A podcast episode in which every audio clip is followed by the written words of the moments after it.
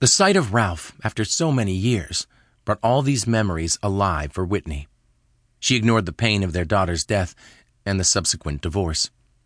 When she came back home, her father cajoled her into marrying Alfred Soanes, who had remained unmarried until then, saying that the only girl he wanted to be his wife was Whitney.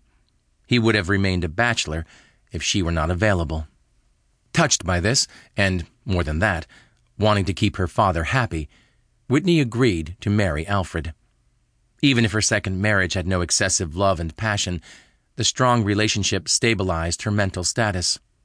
Moreover, the birth of Elena was comforting enough to make her want to leave Stella in peace and chase this newfound love. Elena was a quiet and happy child, and turned out to be a dignified, though occasionally tantrum throwing, teenager. Just when she thought that Stella had completely left her psyche, Elena was kidnapped, bringing back a flood of unpleasant memories that made her cringe with sadness and fill her heart with heaviness. Even though Whitney was not a detective, living with a policeman for over 15 years gave her some kind of instinct, and somewhere deep down, she found indiscernible mental connections between Elena's and Stella's kidnapping cases. She was willing to do anything to ensure that Elena did not end up where Stella went, and so she did not hesitate to reach out to her ex husband for help. Why he failed with his daughter's case, she did not know.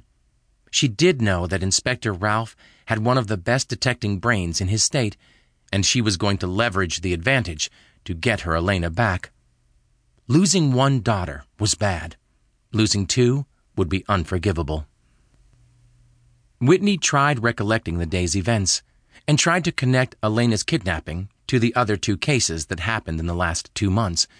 She wanted to give all details, relevant or otherwise, to Ralph, who was visiting the Dennis home right now. Elena woke up at the usual time.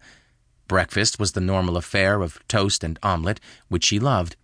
She insisted on making breakfast for her daughter every day if she was in town, and Elena enjoyed these quiet moments with her mother. Her dad traveled a lot, and if she got to meet him even once a week, she was happy. She got along exceedingly well with Grandpa Stewart, and she was the light of his dark and inexplicably unhappy old age. She spent a lot of time with her grandpa rather than with either of her parents. He lived next door, and after school, she normally went straight to that house to have tea and muffins with her grandpa. She rarely missed this unless something really urgent required her attention.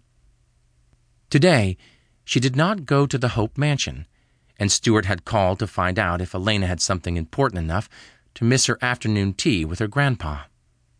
I am not aware of anything, Papa, replied Whitney. I will call you once I hear from her.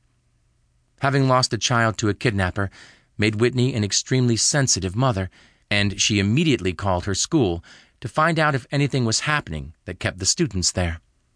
Despite the modernity and luxury, Elena was brought up to return home immediately after school and not to loiter with friends for longer than necessary. The school confirmed that nothing was happening that day, and all the students had already left the campus. Now she truly panicked. She called all her daughter's friends, and none of them knew anything about her. In fact, a couple of friends thought they saw her getting into the family car, the gray Honda Civic, but Whitney knew that she did not send anyone to pick up her daughter from school.